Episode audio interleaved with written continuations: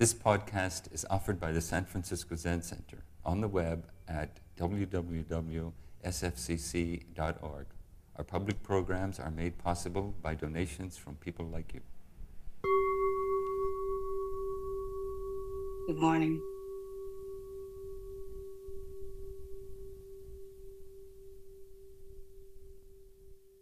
The Tenzo Kyokun is, I guess, my favorite writing by Dogen.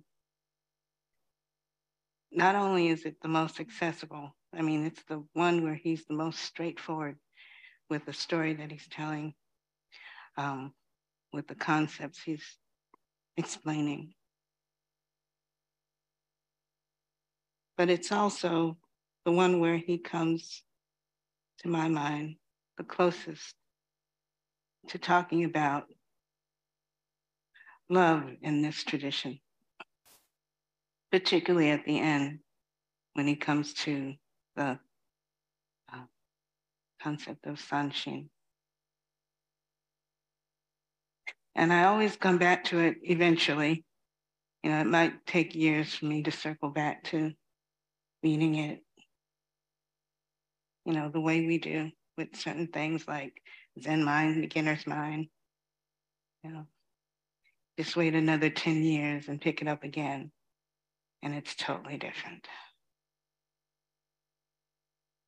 It's not totally different. I'm totally different.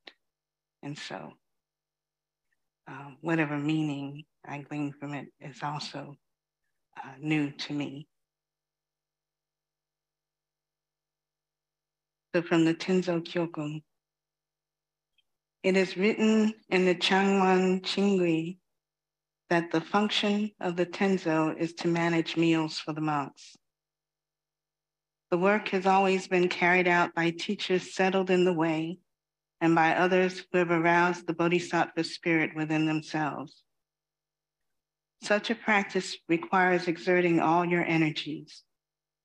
If a man entrusted with the work lacks such a spirit, or a woman, then he will endure unnecessary hardships and suffering that have no value in this pursuit of the way.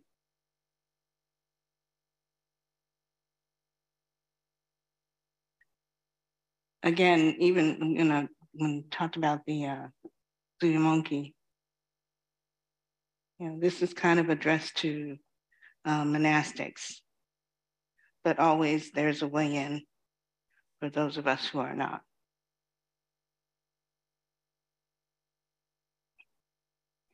I had a conversation, was it yesterday, the other day? Time doesn't mean anything. Um, about my old job.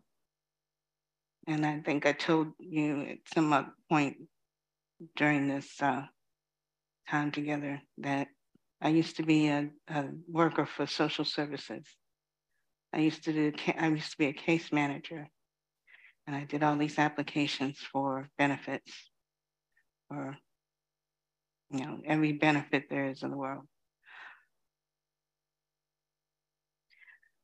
I had a tough time at that job. I remember when I accepted the job, I had been uh, offered that job, the social service job, and a job at a library. Social services, of course, paid more than the library. Um, but also, uh, what was in my mind is, oh, I can help people and that I knew what it meant to help people and be useful in society. Unfortunately, I don't think I was very good at that job. I genuinely, genuinely like people. Most of the people I meet, you know, I I enjoy them. yeah. Um, it's very rare. I don't think there are um, people who are completely evil or completely good.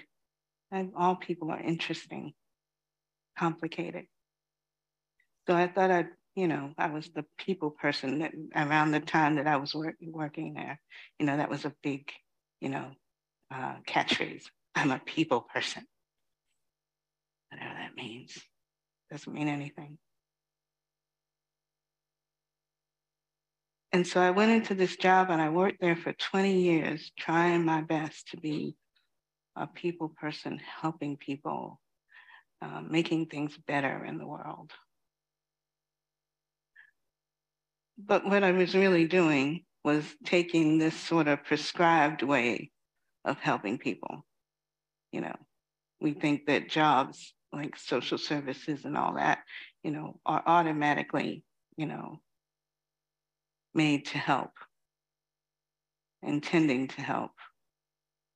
Um, but there's a lot of politics behind everything that comes, you know, in this society uh, that are not necessarily exactly what we think. And I took me a few years to figure that out.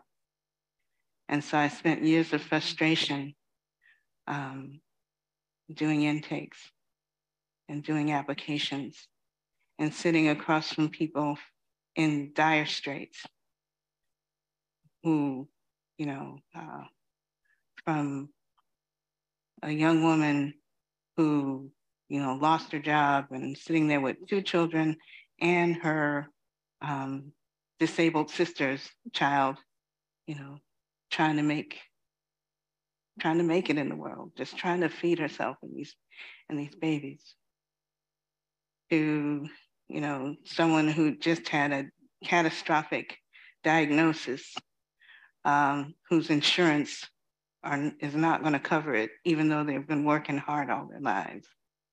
Um, and about to go bankrupt, you know, after all, you know, this doing what she thought or what she was told she was supposed to do uh, all her life. To refugees that just got off a plane from Sudan, wearing coats that, you know, children wearing coats that are too small, who've never worn coats before, and who are about to, you know, sitting in the, you know, winter of North Carolina, as mild as it is, and are about to be sent off to Minnesota because North Carolina is not going to take care of them. So there was a whole system to send them, you know, plane ticket and everything. How much was that cost? To another state. So this state didn't have to worry about them. And I was a part of that. I spent a lot of time, wasted a lot of time, you know, in the bathroom, the staff bathroom, crying because I felt so helpless and so powerless. Meanwhile, these people outside needed something, and I'm feeling sorry for me. I had a supervisor once, a young lady, beautiful young lady, who, when she did my um, assessment, you know, for the year. You know, how much raise, raise you're gonna get. Told me that I was not sympathetic. And I didn't know what she meant. I was going home, burnt out, heartbroken, in complete despair over this system I was part of. And yet she said I had no sympathy. And I didn't argue with her. I couldn't, no word come out of my mouth. You know, because if I didn't know on the surface that she was right, I knew underneath. Doing a job and not seeing what you're doing because the wind is blowing so hard and knocking you off balance. The wind of emotion, of the ego that says, I'm supposed to be able to do this, um, the ego that says that I am helping, um, the ego that says, you know, that I am failing to help, all of those things. It's just blowing you off your, your little pedestal up there all day long, you know. It's not that we're not supposed to have emotions.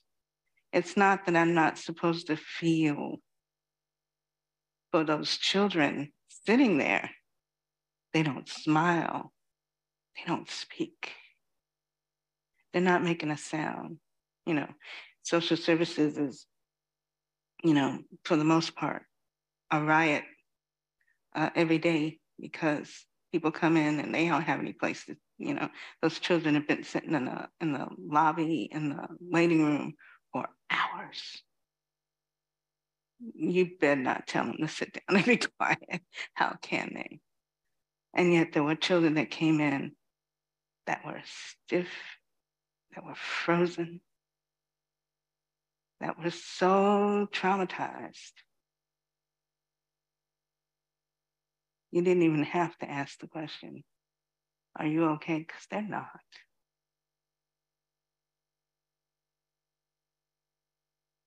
And then all you can say at the end of that conversation is, You'll hear from us in 30 days. Send this in and we'll hear, you'll hear from us in 30 days, maybe 90. And in doing my assessment, you know, my, my supervisor, she could see all this, you know. I'm not saying she was a nice person, she was an efficient lady. And she needed her, she needed to get her team together and get us done. But all that wind blowing, you know, took me off my balance. And I couldn't stand upright and be what I needed to be for those people. I went to Zazen on Sunday nights down in the city. And I, and I went up to Asheville to do my sessions with Teijo.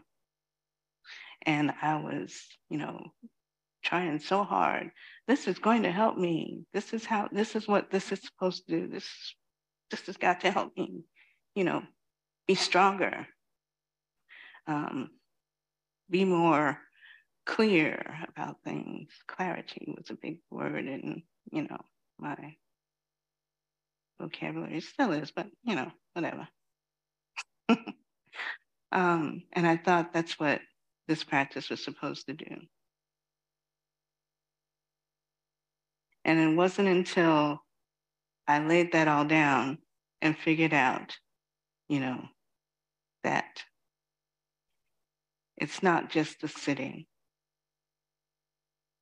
The work that you do in the world is also practice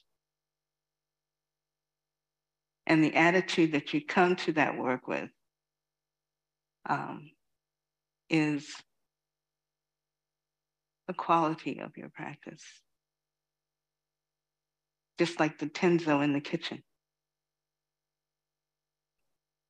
How are you going to feed somebody if you can't even stay at the stove, hot as it is?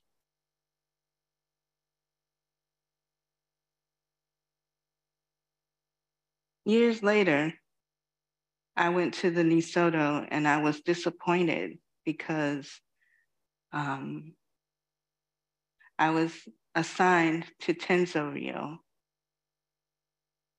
And in my mind, you know, I, I wouldn't have said this, but when I, I thought I was going to the to the um, Nisodo to Ango, um, and Nisodo, if I, if I need to explain it, is a, is a women's con convent in Nagoya. I thought, you know, oh, I'm going to get the opportunity to go in here and really get the forms down. And I'm going to be, you know, they put me in Chirin Ryo. I'll finally get, you know, my cheating skills together. If they put me in Ino Ryo, I'll get those skills together. Because in my tiny temple, you know, the opportunity to really you know, practice with those forms um, wasn't even, you know, uh, possible, you know, not really, because it's only two of us. So I felt I was missing that. And they put me in the kitchen. Now, I had been Tenzo de facto for most of the time that I was at Great Tree. Um, and so I'd been in the kitchen a lot. Um, part of, you know, Sesshin for me was to, I had to cook, Teijo would do breakfast and I would do lunch and dinner um, because they were the more, you know, um, complicated meals. And so I was kind of like over it already. Like they put me in the kitchen. And at Great Tree, you know, in the kitchen, I was competent. I'm not a good cook. I cook something, and I don't care if you have a recipe there. You know, it's going to come out different every time. you know, what for whatever reason. I can't even explain it. It's always different. You know, carrot soup tastes one way one week when I do it. A couple weeks later, uh, is this the same soup? You know, yeah. I'm not really consistent.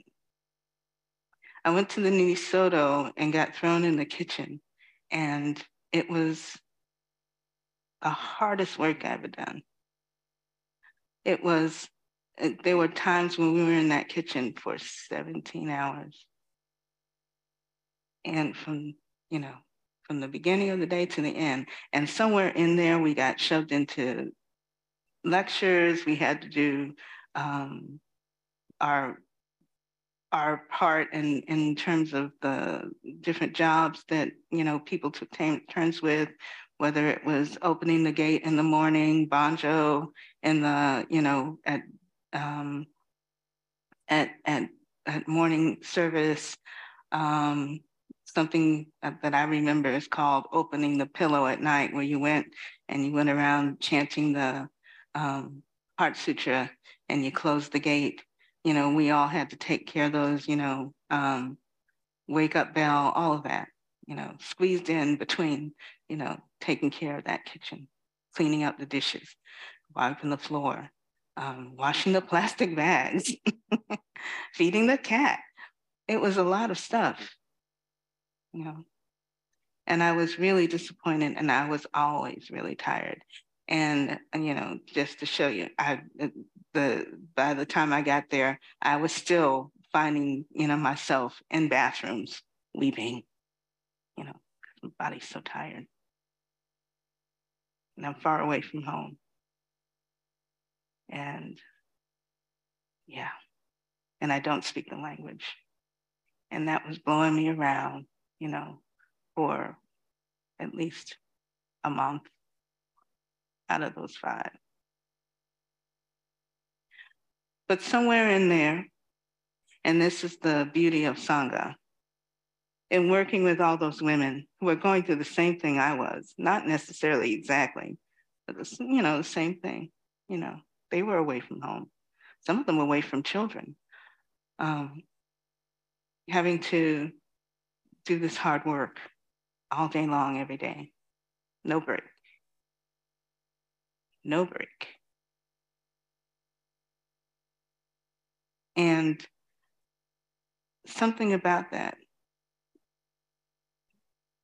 doing it together um, in monastic practice, it, you figure it out easier. Um, that's why, you know, being in, in lay life is harder than monastic practice because, yeah, there's a tune there that you're going to catch on to. And I figured out that everything that I was doing was in service.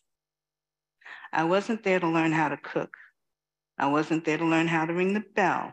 I wasn't there to learn, you know, the sutras, to chant the sutras, though that was part of, you know, this is a school. You know, Nisodo is a school. Um, that's on the surface what they're there to teach us.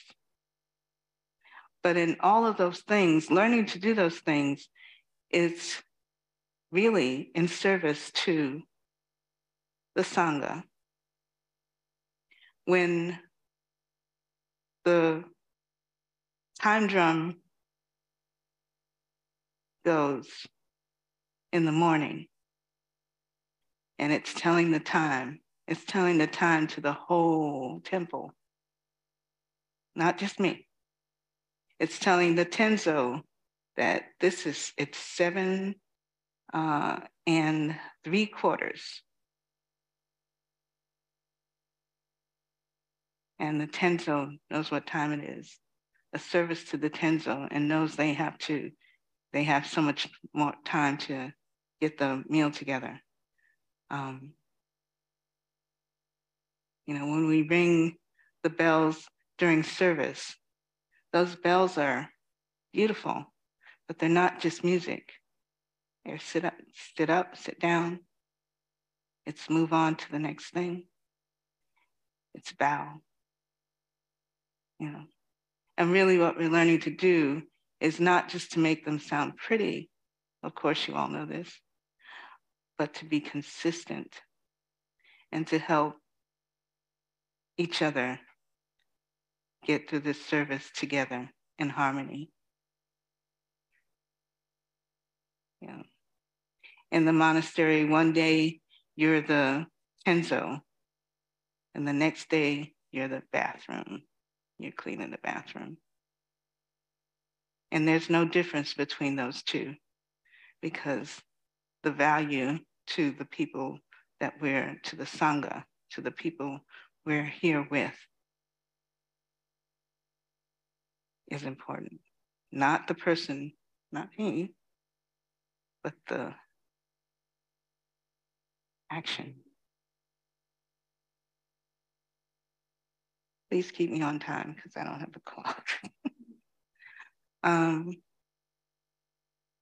so that's what I got from that practice there in that kitchen. And I look back and I, you know, what if I had that understanding that it wasn't me? Because even in the realm of social services, it was all, you know, rotating around this empty ego person. And nothing got done.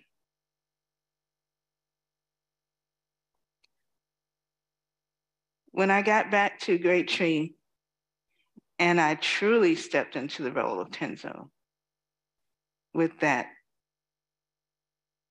gracious um, teaching that I received from those women at the Nisodo, it was different. I didn't come back with any recipes. I had some ideas of, you know, some different foods and stuff like that. But I didn't come back with a book of recipes. I came back and I wasn't any more skillful at cooking. yeah. But there was a mindfulness that what I, of what I was doing this for. I was making food for my teacher. I was making food for the people that came to Sesshin and were you know, working so hard to really understand the practice. And that was giving them nourishment, be able to sit there for those eight, nine periods and get through it with healthy food in their stomach. I learned how to cook. One of the things that would always drive me crazy is because, um, you know, and when you're cooking for a uh, not even a lot of people, but for different people, people who are have different needs, gluten free, dairy free. it's like, oh my God, you know, 50 cookbooks trying to figure this out. When I got back, I didn't need a cookbook. I just figured it out. I just paid attention. I tasted it. I, when something didn't work, you know, I just tried until it worked, you know. I was taking care of the food much better. Back in the Nisodo, one of the things about food was that we had to, when they had new rice, they got rice from the farm and you had to still pick out pebbles and bugs and stuff. Um, and that was like a, a, almost a meditation in that. That didn't happen at Great Tree because, you know, we get it off the, you know, shelf and it's already clean. but you know, just paying attention to what food does and how you know how it reacts when you when you cook it. Um, how not to you know make people sick and and try to keep everything clean. You know, just paying attention. And the odd thing was, like I said, I can't cook. I'm not even going to claim that now. But something happened, and people kept saying, "Oh, this is so good." I love the soup. Still, you know, didn't taste taste the same way from one day to the other. But you know, whatever it happened that day, you know, I was able to put my mind to it and and really address it. You know, really take care of it um, well enough. And that's not some, you know, um, bragging or anything, because there were plenty of times when it didn't work, when I didn't work you know, but I could see it. And there was a great joy in doing that. I suddenly love to cook. I love to, you know, experiment. You know, I learned to make mac with no cheese, and it actually tasted like something to me. You know, and other people liked it. That was more important. Um, and you know, I, I learned, you know, what Teijo could tolerate in terms of, you know, she's, she's, um, I used to think that Teijo liked bland food, and it is kind of bland. it's like, because it's a, you know, a spice. Um, there's a, a, a mm, aesthetic of spice, you know, for, for different people uh, and hers is a little different. But I learned to to take that into account when I'm doing it, you know, and wasted a little less food um, doing that. You know, I learned to use the ends of of vegetables and and and make um, stock, vegetable stock uh, from it, and it became almost a hobby. Something so simple you know.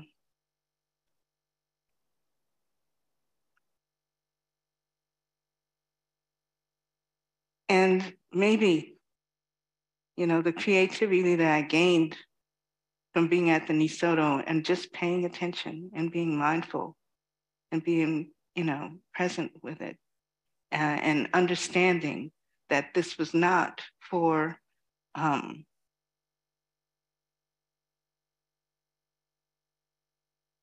not for cooking and being a great cook, um, but for this triple treasure.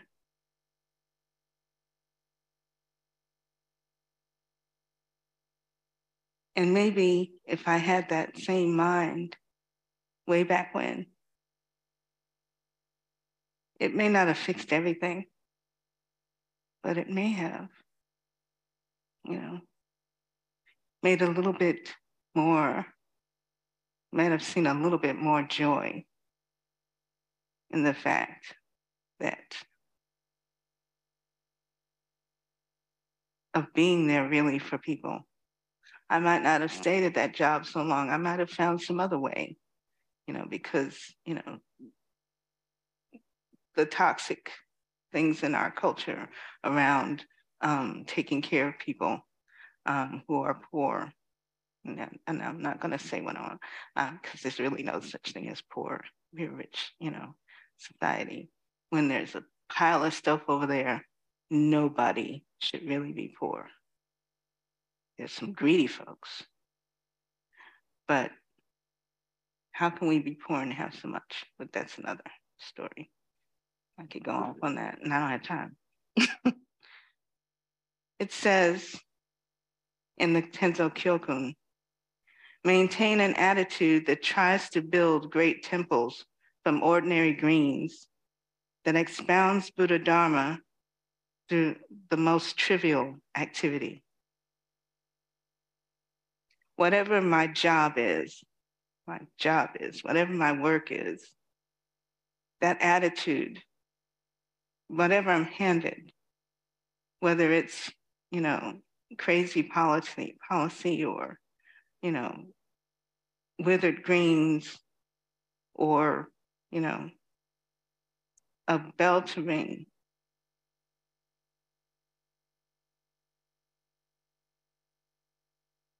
Treated as if it's uh, just a, a, a, another jewel in the net that we're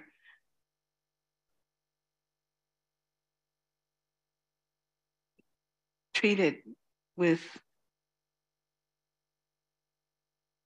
as if it was the most I don't want to know what word I'm going to say. Why do I go off track? Um, the great jewel that it is. Um, and let it help in the way it's meant to help. It's never ordinary. It's ordinary, but it's not. It's still of value. It still um, has the power to transform into love and caring.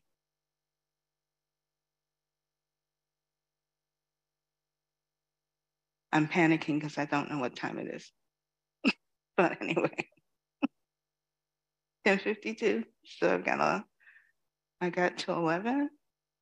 Oh my God. um, I'm not going to do that.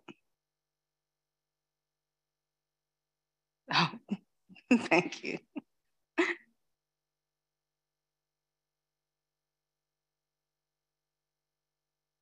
And what I'm talking about here, um, if you hadn't got it already, of course you have, are is Sanshin.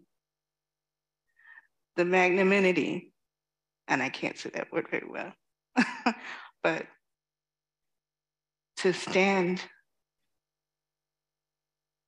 upright in the wind, to not let despair emotion, even you know your sympathy, blow uh, blow me down, roll me all over the place, and just feel myself getting battered while I'm not helping anything um, in that state.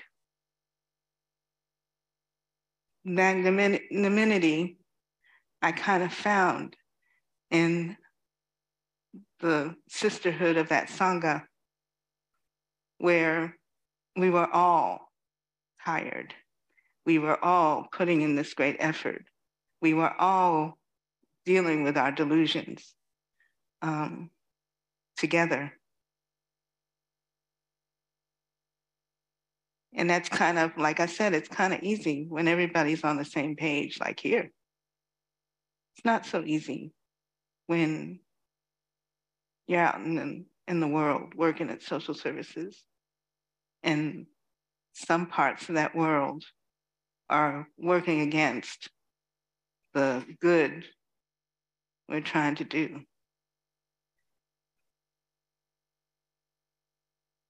And there's also parental mind, which we sometimes forget. I think that's, you know, in all of us. We all know that in order to help ourselves, we have to help others.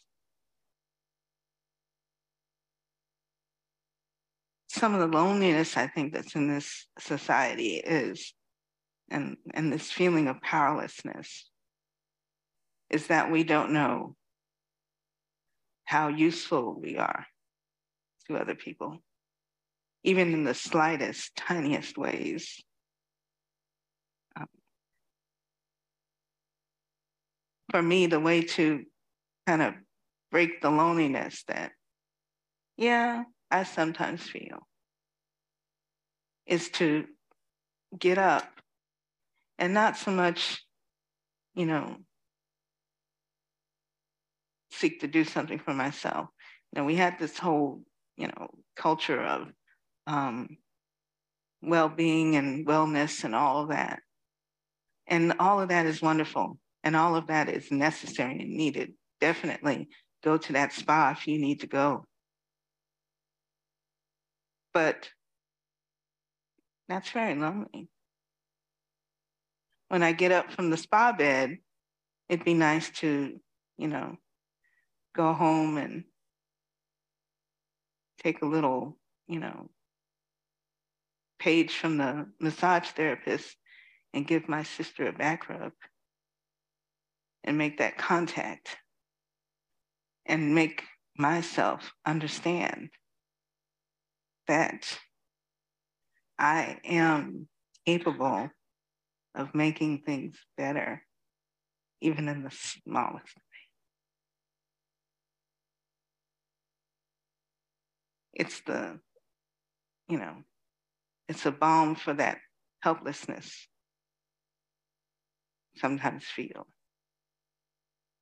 Or just to go out, you know, and, you know, work at a soup kitchen for a day. Or, I don't know, visit an elderly relative, you know. These are not small nothings. This is Sangha. This is a treasure. This is what can help with the burnout sometimes. Feels like it seems like you're, oh, but I'm giving some uh, more energy. I don't have enough energy. The energy is there. It'll come, you know, with that contact, with that connection into being goes both ways. And, and that is the joy, the joy of this practice. The joy of being Tenzo with a pile of dishes. You know, that you got to get through, you know, before it's Tazen time, you know, and somehow you do and there's clean, clean dishes the next morning for the Sangha, for the treasure. It's hard to keep thinking about it that way because we do get tired. These bodies are so delicate.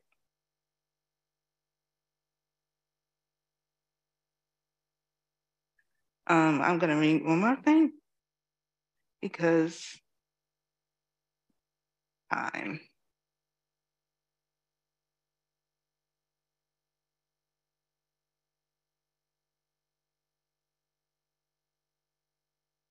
The many rivers which flow into the ocean become the one taste of the ocean. When they flow into the pure ocean of the Dharma, there are no such distinctions as delicacies or plain food. There is just one taste, and it is the Buddha Dharma, the world itself as it is.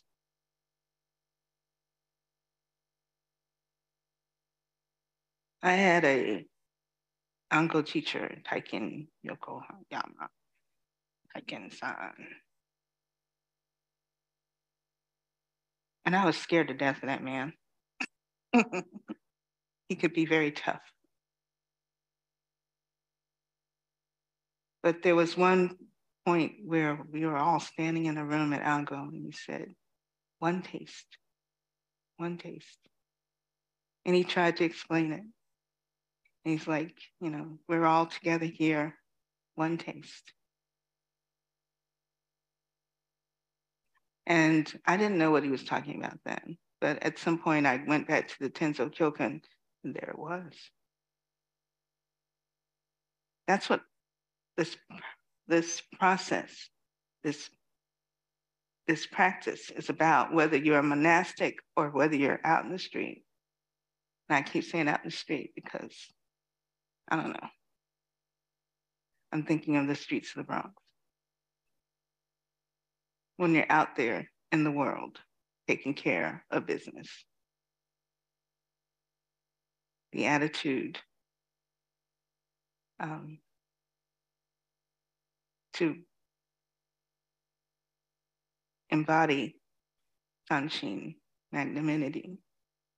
You know what I'm saying? Um, care, parental mind, and joy.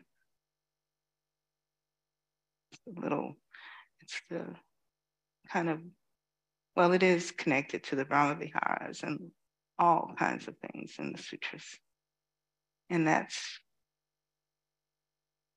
I think, Dogen's way of saying and not saying love. Or maybe it's just our translation because, you know, we're so tough and heady and intellectual. How about love, you know, a little bit? So that's what I have to say today, and I hope I haven't run over too much. Thank you for listening to this podcast offered by the San Francisco Zen Center. Our Dharma talks are offered at no cost, and this is made possible by the donations we receive. Your financial support helps us to continue to offer the Dharma. For more information, visit sfzc.org and click Giving. May we fully enjoy the Dharma.